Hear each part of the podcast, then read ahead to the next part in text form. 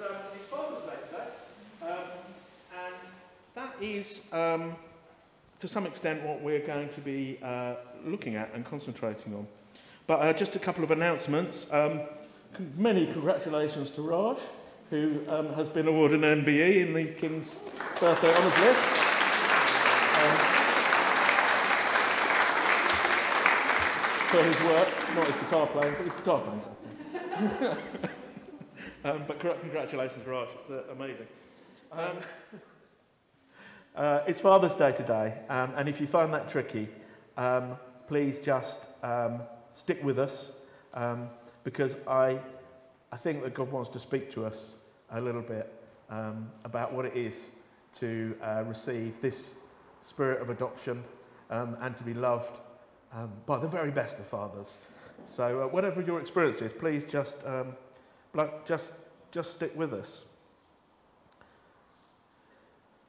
Some of us, uh, some of us have got good fathers. Um, I, my dad, I, am often rude about him when I'm preaching and when I'm leading. Um, but he's such a good father now. Um, but he's, he's just kind of grown into the job. Um, he's really, really good at it now. Uh, we struggled a bit earlier on. Um, but isn't that the way God deals with us? Um, and it's just so um, exciting. But obviously, not everyone's had that experience. Some people have had difficulty, some people have had loss. So we're just going to um, start our worship with, uh, with our call to worship, which is um, from Psalms. And I apologise in advance. I'm, I'm, I'm wrecked already. Um, you know me. I, I cry a lot and sniff my way through these things. So apologies. A call to worship from Psalm 68. May God arise. May his enemies be scattered. May his foes flee before him. As smoke is blown away by the wind, you may blow them away. As wax melts before the fire, may the wicked perish before God. But may the righteous be glad and rejoice before God. May they be happy and joyful. Sing to God. Sing praise to his name. Extol him who rides on the clouds. His name is the Lord, and rejoice before him a father to the fatherless, a defender of widows, is God in his holy dwelling. God sets the lonely in families.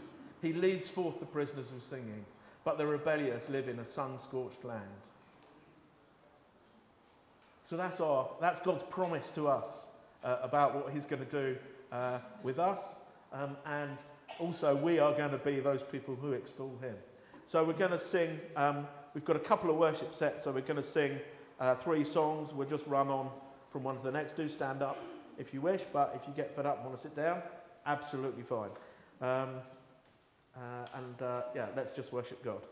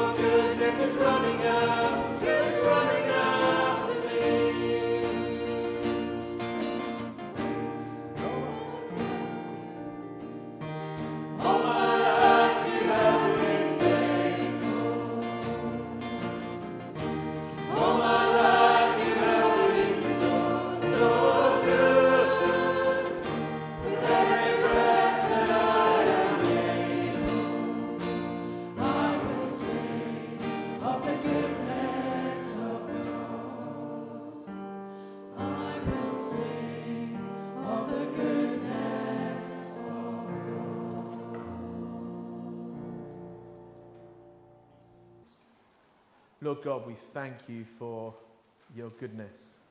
We thank you for who you are. We bless your name, Lord. We worship you. We love to be in your presence. We love to be where you are.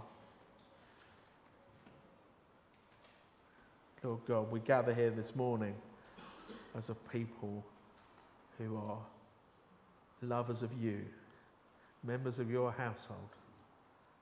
What a tremendous privilege and blessing is that we can be where you are.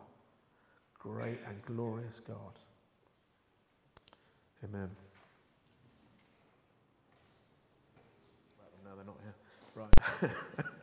Lord God, we pray your blessing on our children. We pray that that knowledge of you as a father would be in every part of this congregation, that they would know the security and the blessing of being part of your household, part of this amazing community, and that you will bless them now in the name of Jesus.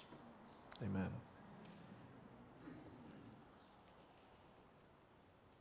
Um, so I've got a little reading from, um, excuse me, a little reading from Romans.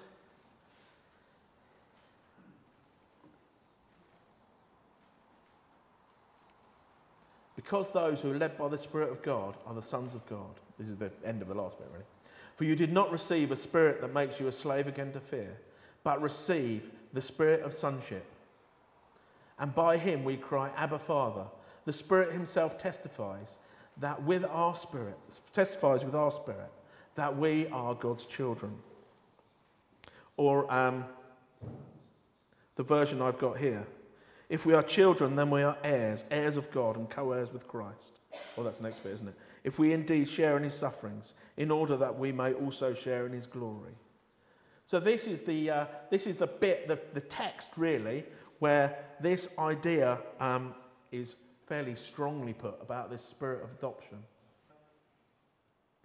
Uh, I was at the deacons' meeting on Monday, um, and Dave Wickersham said something. He said, God is not looking for employees to staff his kingdom, he's looking for sons in royal robes. And um, the whole of this service is really about getting hold of that. um, the idea of being a son, and uh, I, I will tend to say son, but I do mean sons and daughters, but I also mean sons and daughters with inheritance. So there's not, there's not a kind of differentiation here because uh, the kind of scriptural approach to sons is they're the ones who got the inheritance. Um, and the great news is the daughters also get the inheritance. So there is no, um, there is no kind of a partiality in that. Derek Prince said this If Jesus is the way, the Father is the destination. And it was like, oh, and as I was starting to think about this, uh, this service this morning, that kind of put it all together for me. Oh, hang on, this is it. This, this amazing access to the Father through Jesus, through Jesus the way. You know, it's not a, a kind of cop out. It's not like, oh, it's all going to be okay. It's not a universalism. It is, we can be where the Father is through Jesus. If we're in Christ. If we're in Christ, we've dealt with all the sin stuff. We've moved on from that. We're now in the acceptance into the family. And it's so important that um, there's a parable about it, just to get the idea. You know, and that, that parable, and I saw it as, as Dave spoke, uh, you know, I realised that, you know, the prodigal son said, Oh, the servants do better than I am here. And then the, son, then the father welcomed him back. What is God saying? He's saying, You're not a servant, you're not staff, you're one of the family. You're so welcome. So, my kind of heart for today was that we actually do business as a church. We actually deal with some of our stuff. Um, and if anyone says they haven't got any issues and their dad was the loveliest bloke in the world, I'm, I'm sure that's true. Um, but there will be rejection in your life. There will be broken relationships. Everyone kind of does. Everyone has rejection, be it at work or wherever. And the reason for that is the nature of the world we're in. We are people who rejected God, but we're people who God made a way for us to be acceptable. So we really need to kind of get this in our heads. Jesus has made a way for us to be right with the Father, but not in a holy insurance way. You're not just a, oh, am I going to be in right in heaven sort of way. But He wants us to be in relationship with the Father right now, right here. And what I've done and what we do later on is um, I've, um, I've got what uh, I've completely stolen off Derek Prince um, is a, a proclamation um, about, about God as the Father, where we're going to declare a whole bunch of the good scriptures uh, together. But this isn't just a kind of read the words on the screen job. It's my hope that this will change things. So when we speak those words, just allow God's Spirit to get to those areas. We all have rejection. We all have hurt. We all have broken relationships. And as we say those scriptures in a while, just let the Spirit get to them. Because the only reason He can't get to them is because we don't let Him. Those things we hold on to. And that's my. As, as, soon as, as soon as I was asked to do this service on Father's Day, it was like, that's what it is. That is what it is. That is uh, what God wants to do with us, I think. Um, and hopefully you'll agree. So we're going to praise some more and worship some more. And then um, after that, we're going to do this proclamation thing. It'll be on the screen. Um, and then there'll just be a time of open prayer. If anyone wants to pray for anything particularly, um, I'll pray a bit. Um, and we'll see where it goes from there. But that's our, that's our way forward. So um, let's sing. We've got another, just another set of songs. Uh, let's worship God. Let's just meet with Him um, and just relate to um, our amazing Father.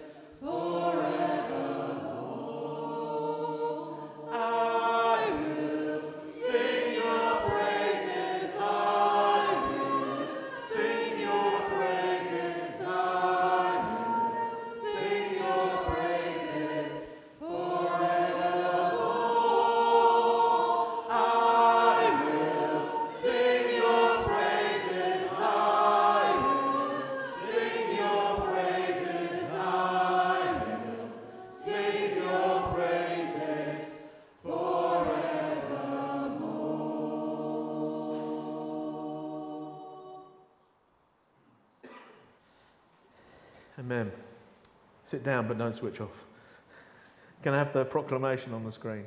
So, um, yeah, this is written by Derek Prince, but it is just, it's just scripture. It's just a whole bunch of the different scriptures where God uh, talks about uh, our relationship, the relationship with Him and us. So we're just going to say this together. Um, but it's not like you don't mean what you say normally. But this is, um, do you know, this isn't just one of those religious, you say the things that are written on the screen moments. Um, yeah, and this is just my kind of conviction that um, that God wants to deal with us in some of these areas. So we're going to we're to say these words. Um, I'm going to pray. Um, if anyone else wants to pray, um, sorry, Louise, uh, wave, and um, Louise will find your mic if she can find it. Okay, so we're just going to go through this fairly deliberately and then um, say amen at the end. You, Lord, are my Father. Form me. In love, you have predestined me to be adopted as your child. Lord, you have said, I will be a father to you, and you shall be my child. You know what I need even before I ask you. As a father has compassion on his children, so you have compassion on me. I am not afraid, for it has pleased my Father to give me the kingdom, and no one can snatch me out of my Father's hand. I did not receive a spirit that makes me a slave again to fear, but I have received the spirit of sonship, and by him I cry, Abba, Father. Amen. Amen. Lord God, we thank you for the place that you have made for us, the place you have invited us to.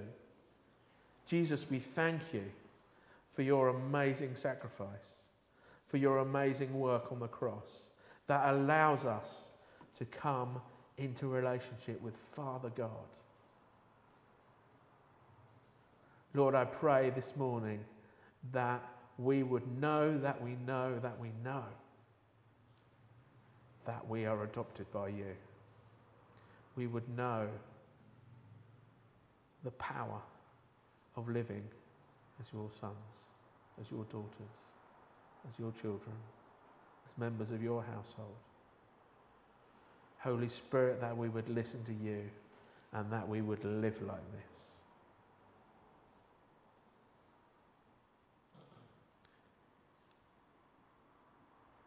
Amen.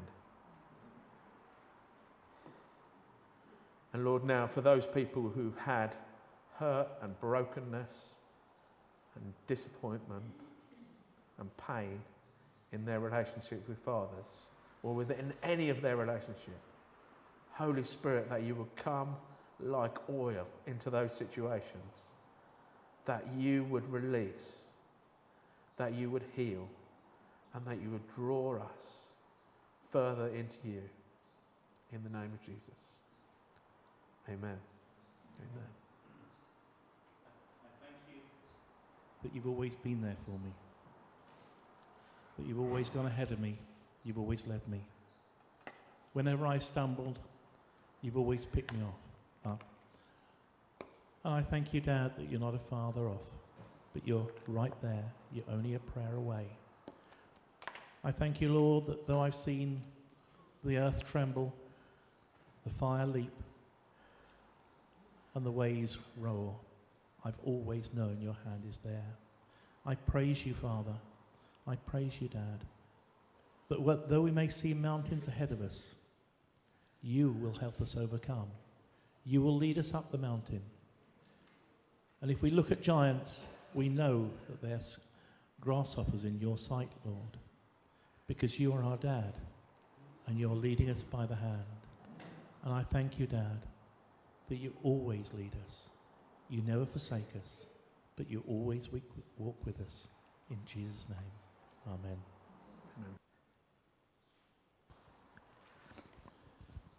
Amen. I pray every night for all my family at my house, every single one. Bill, Richard, and Virginia. Amen. And my carers. I can't thank West Hope Lodge enough.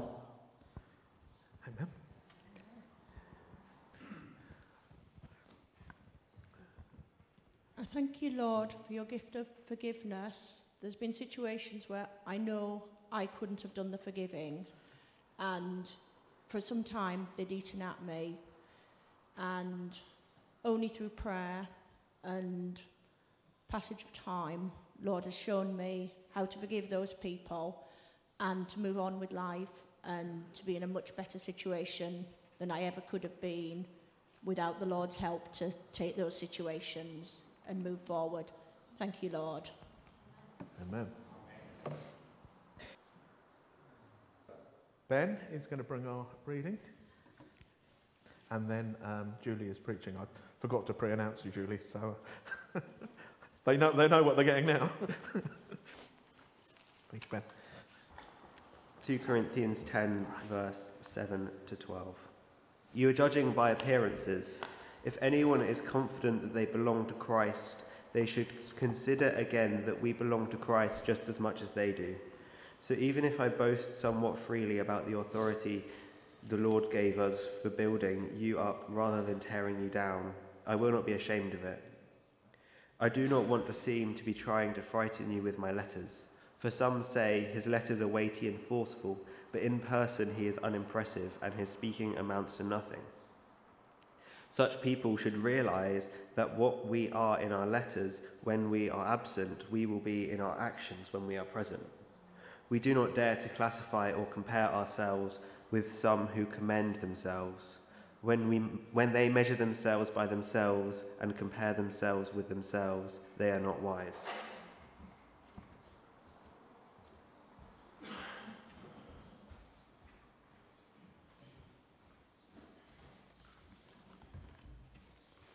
Good morning, everyone, everyone here, and to those who are online. We're continuing our series in uh, Second Corinthians, so it's not specifically about Father's Day, although it really does touch on some of the things that uh, John has brought in. So, Paul has been opposed, is being opposed, and he's in defense of his ministry. And this opposition, and Tim looked at it last week, it seems to be coming from a group of people. There's an ongoing debate as to actually who they were. But later on in chapter 11, Paul refers to them as false apostles and servants of Satan. And today's title that I've been given is Unimpressive. These people were talking about Paul and calling him unimpressive. He said about the situation, verse 10 For some say his letters are weighty and forceful, but in person he is unimpressing and his speaking amounts to nothing. We're shocked. The great apostle Paul, how could they say that? How could they say that he was unimpressive? From what we know of his ministry in the book of Acts and the powerful great letters that he wrote. Uh, we know about his teaching, the churches that he planted, and the miracles that he did. Unimpressive, Paul? But that's what some of his opposers were saying to him. It seems really harsh. But Paul had put his finger on what their problem was. And uh, in my version, it says, verse 7, you're judging by appearances.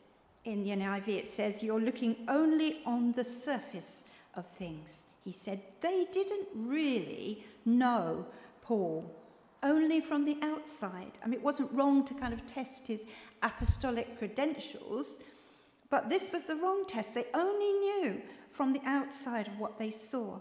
Well, maybe outwardly he wasn't um, the kind of male model type. Maybe he wasn't the most attractive person. There's a description of Paul from an early Christian writing. the Acts of Paul in, in the second century. And it seemed to indicate that. And I read, a man of small stature, with a bald head and crooked legs, in a good state of body, with eyebrows meeting and nose somewhat hooked. So, if this description of Paul is even remotely correct, then perhaps he wasn't the most physically uh, a physical head turner. And Calvin said, since Paul excelled in none of these endowments which ordinarily win praise or reputation among the children of this world, he was despised as one of the common herd. You're judging by appearances, Paul said to them.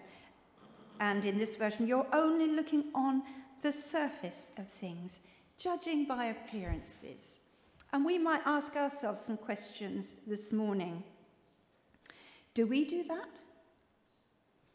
Do we look at people just from their outward appearances? How quickly are we to judge without really knowing someone? I was um, on jury service this week and um, spending hours and hours and hours going through and listening to evidence. It wasn't what it seemed to be. So this was, uh, yeah, we couldn't just judge the person on some of the things we knew. We had to look really into the evidence. And I know that I'm guilty of judging someone, people by their appearance. Once we were at Life, you might remember this, David, um, and I invited someone, actually someone from this church, they're not here anymore, but someone from this church, a good, upstanding, solid Christian, to come into the service and dress up all shabbily and scruffily and to come into our service. And um, I just wanted to see how people reacted to them. It was very interesting. One or two people went and sat with them. Some steered away. I think he made himself smell a bit. I'm not sure about that. Do you remember that? Yeah. but it was a good test. so, how do we judge people? Just from what the outside? And what about us? Does our outward appearance match what, who we are actually inside and what we're thinking inside. If we were sliced through like a stick of rock, would we be the same all the way through? They're questions we need to ask ourselves, and I asked myself. Are we, do we put on a mask? Do we go through the Christian motions? Do we come to church and look like good Christians, doing our bit, but actually Inside, we're feeling a bit lost and hollow or angry or carrying maybe even some dark secret, but outside, we're just wanting on to, to put that uh, good appearance on. I know I've been through times like that, not carrying dark secrets particularly, but, but yeah, just smiling and I'm okay, thank you, I'm fine, thank you very much, when really I wasn't fine at all. I've been there. And then, how concerned are we about what we look like from the outside to the detriment of what's going on in here?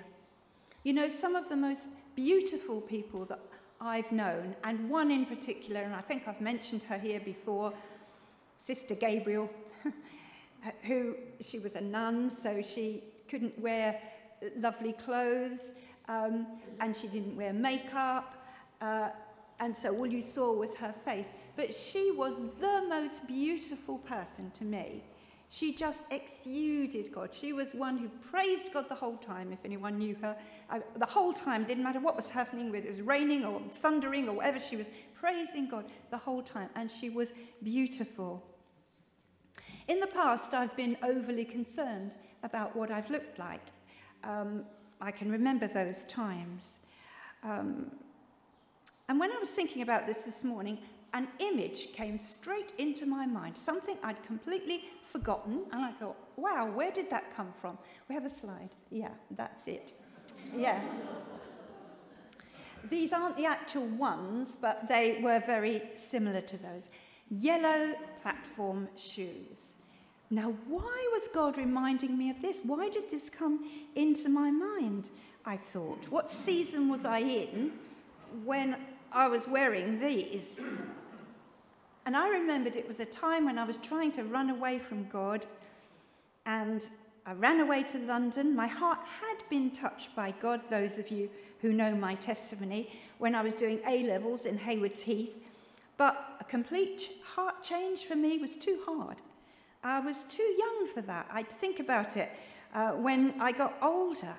But for now, at that time, I was more concerned about what I looked like on the outside than what was going on in my heart. God brought this back to my mind to kind of remind me of that season.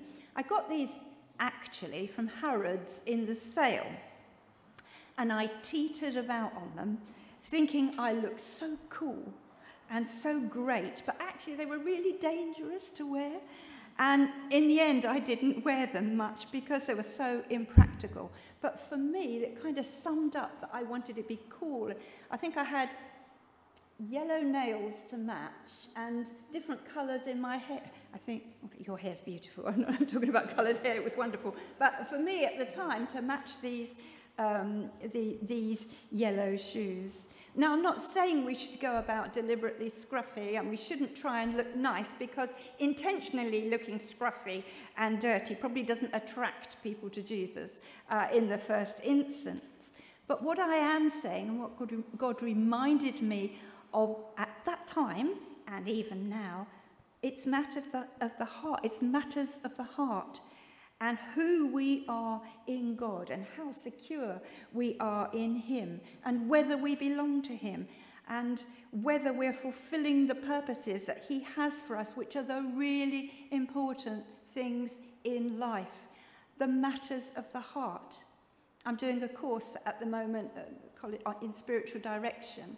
It's for 18 months, but um, I'm not doing it because necessarily I'm going to be a spiritual director, but I'm doing it because even after 50 years after all this, I'm still wanting to be enriched by God. I'm still wanting my heart to know Him better. I'm still wanting to better consecrate my life to Him. Um, and that's why I'm doing this, this particular course. I want to learn more of him. I want to dig deeper. I want to go more. I feel still, I'm only at the edge of the ocean. And there's a whole ocean of God that I want to know and discover. And I, there are parts of me that I don't like, and I want, I want God to change. And I want to open myself up to Him. Of course, we may look fine from the outside and others may not know what's going on inside, even this morning, but God knows what's going on inside, and He looks deep into our hearts this morning. He's looking into your heart and He's looking at mine. I'm reminded of David, the shepherd boy, the youngest who was chosen to be king, king if you remember the story in 1 Samuel, um, rather than his brothers. Saul had messed up, God had rejected him as king, and he tells Samuel the prophet to go to Jesse of Bethlehem because 1 Samuel 16:1 I have chosen one of his sons to be king. Well, when Samuel saw Jesse's son Eliab, he thought, surely the Lord's anointed stands here. But the Lord said to Samuel, Do not consider his appearance or his height for I have rejected him. The Lord does not look at the things man looks at. Man looks at the outward appearance, but the Lord looks at the heart. And all the sons passed before Samuel, but none of them were the ones that God had chosen. Is this all? Samuel said. Um, well, still the youngest, he was told, but he's tending the sheep. And the Lord said, Arise and anoint him. He is the one. So Samuel took the horn of oil, anointed him in the presence of his brothers, the most unexpected and unlikely one. And from that day on, the Spirit of the Lord came upon David in power. What mattered to God was the one that God had chosen and had a purpose for, not the one who others thought was the most likely. So, God doesn't look at the outside. We do. We might try to put on these good appearances, but God knows who we are, knows what purposes He has for us, wants us to be secure in Him. Well, these opposers almost kind of saw two Pauls the Paul of his letters, which were straight down the line and serious in their content, because Paul was serious about what he was saying. He needed uh, to challenge the Corinthians. They were doing things wrong. He was not afraid to speak the truth. He wasn't just mollycoddling everyone, he was serious. But Paul uh, and, and these, these, these opposers were just seeing him and the unimpressive way that he seemed to deliver his message, and the Paul of his letters and the actual man himself and the way he delivered this message seemed to be a mismatch. But Paul assures them that there was no discrepancy between what he says in his letters and what he was going to be saying in person. Verse 11, we read, Such people should realize that what we are in our letters when we're absent, we will be in our actions when we're present. Paul wasn't uh, two faced, he wasn't double minded, he was who he was. And he wasn't being strict and forceful to be destructive. His apostolic authority was for building them up rather than pulling them down. He wasn't apologizing for what he was saying in his letters to the Corinthians, he wrote out of love for them. He said, we read, I don't want to seem to be trying to frighten you with my letters. He loved them. In uh, chapter 2 of 2 Corinthians, it says, I wrote you out of great distress and anguish of heart and with many tears, not to grieve you, but to let you know the depth of my love for you. He loved them. That's why he was challenging them. That's why he wanted them to grow. That's why he wanted them uh, to, be, to, to be better. He wasn't afraid to say that. And those who opposed him were only focused on the outside, on the style and the presentation of the man and the message, and not the message itself. One opinion is that Paul's adversaries used a professional type of oratory designed to extract money from their audiences. And Paul's manner was different. It was plain, it was straightforward, it was free. So maybe his opposers thought that made it worthless. He wasn't what they expected. He wasn't the same as them. Some were judging Paul by comparing him to other speakers like them, verse 12. Hmm, maybe he wasn't the best speaker. Maybe he wasn't. We don't know. We have no idea. Uh, maybe he did go on and on. Remember Eutychus in the Acts chapter 20, he came to mind. In Troas, and Paul, he was seated in the window when Paul was speaking. And we read in um, Acts chapter 20, he was sinking into a deep sleep as Paul talked on and on. He fell to the ground from the third story and was picked up dead. Be careful in the balcony up there. But Paul sorted it out. He went down, put his arms around him, and, and he, he uh, was raised to life.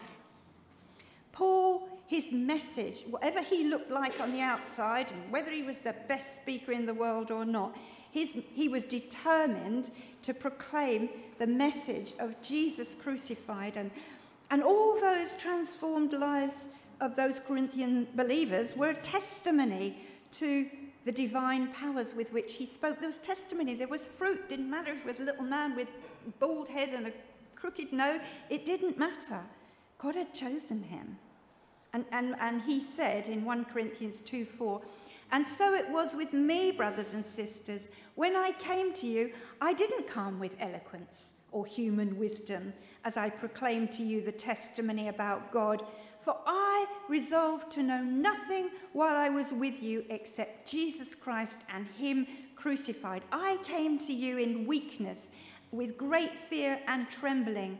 My message and my preaching were not with wise and persuasive words, but with a demonstration of the Spirit's power, so that your faith might not rest on human wisdom, but on God's power. When I read this, I was reminded of an email, an email on something called the Elijah List. Um, and it was a message from uh, an evangelist, Bobby Conner. And in this message, he told the following story, and I'm going to read it. He said, I was in New Zealand for a conference with a couple of thousand leaders. As I walked into the conference hall, a very young girl, about five years of age, came up to me and said in her sweet childlike voice, I can preach trying to humour her, I knelt down and patted her on the head and said, Oh, sweetie, that's so wonderful that you can preach, almost kind of in a joking tone. However, I was stunned because she came back to me in a very firm and confident tone. No, I can preach, she said. She said it was such boldness that I was almost knocked down. So I said to her, Okay, what is your message? She looked me straight in the eye and said, My message is pray, listen, obey. I said to her, Okay, you're preaching tonight. That night, the place was packed with church leaders from around the nation. I'd been speaking for about 15 minutes when I looked out on the crowd of people and I saw the little girl sitting with her folks. I stopped speaking and said to her, Honey, do you still want to preach? She said, Yes. Coming forwards, I picked her up and holding her in my arms high on the platform so that all in the conference hall could see her, I placed the mic before her lips and she said in a strong voice, My message is pray, listen, and obey. When she said this, hundreds of people were knocked out of their seats by the power of the Holy Spirit, and they were weeping and seeking the Lord. And he said, This is the message that God is saying to the church today. So it was a message from God, a power, just three words, but it was from God through this little girl most unexpected. All credit to that uh, to the speaker who recognised that and let her do it. And, and God just fell on the place. God can use anyone. And just a bit more, I want to say about the second part of this, which does relate a little bit to what um, John was saying. How we respond to criticism. Because let's remember, with this powerful, doing miracles, amazing, uh, the Apostle Paul, all the churches he started and everything, he was only human. And actually, when I thought about this, having that said about him, that he was unimpressive, must have hurt. No one likes to be criticised or rejected. No one likes to have their integrity challenged or be, been misunderstood. I doubt that there's not one of us who hasn't faced criticism as a church leader for umpteen years. Uh, I certainly have at one point or another. But if I'm honest, and if you're honest, we will not just have been on the receiving end of criticism, but we will have ourselves have criticized other people too.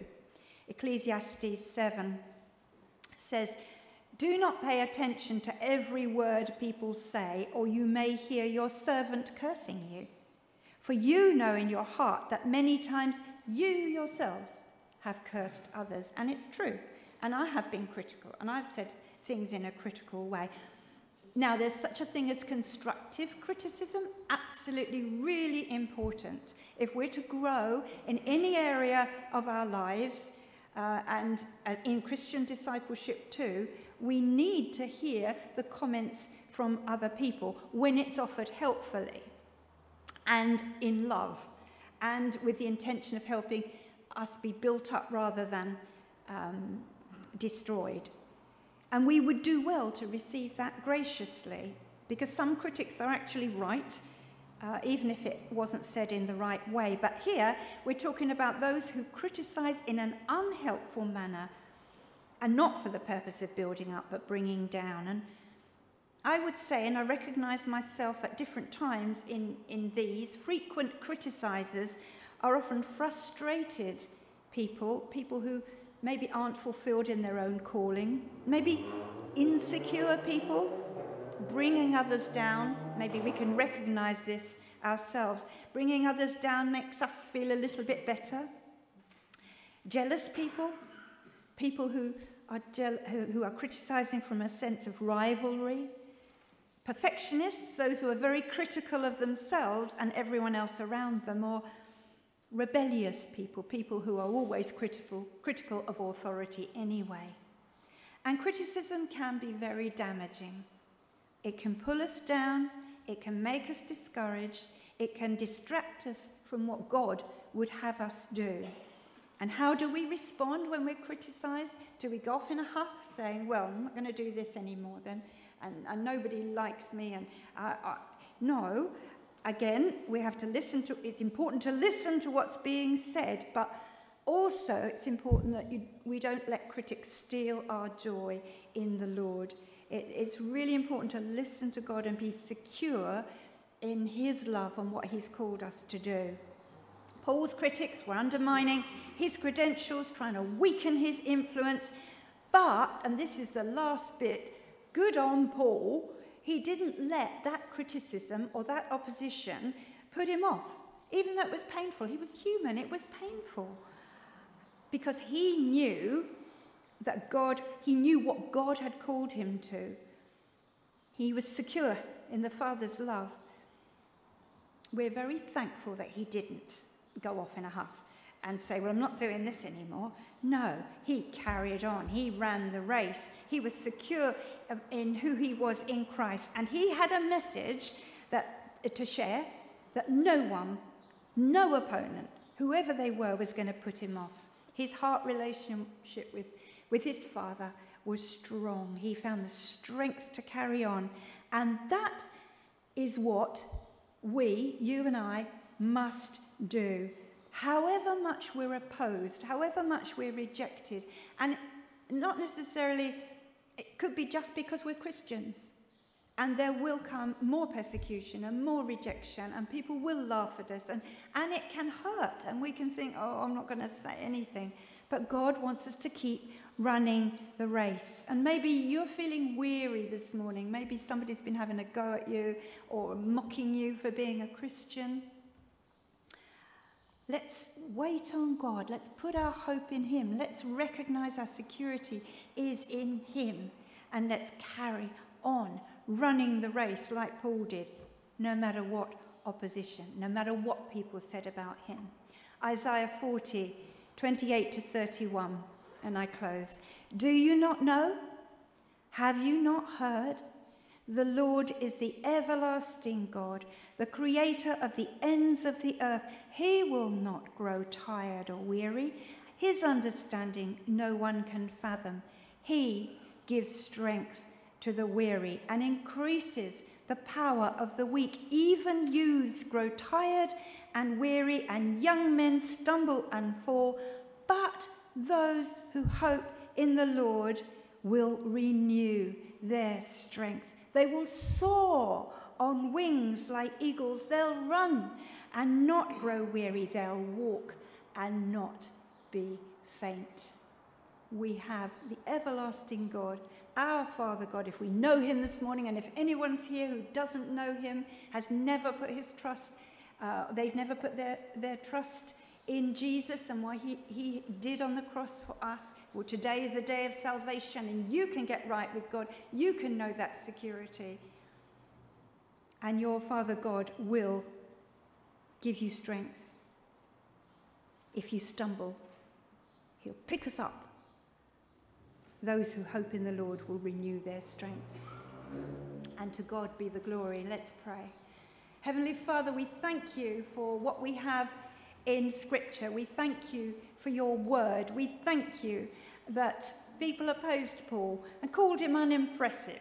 They weren't impressed with who he was and what he had to say and how he said it, more, more to the point. And Lord, there will be those of us here who people who will have been mocked. And we thank you for your word. And we thank you for Paul. We thank you that whoever opposed him, it was okay. He, he, even if he was hurt, he carried on and he fulfilled the calling that you had put on his life. And we are grateful that he did. Thank you, Jesus. Amen. So we're going to stand and sing from that very verse of, from Isaiah.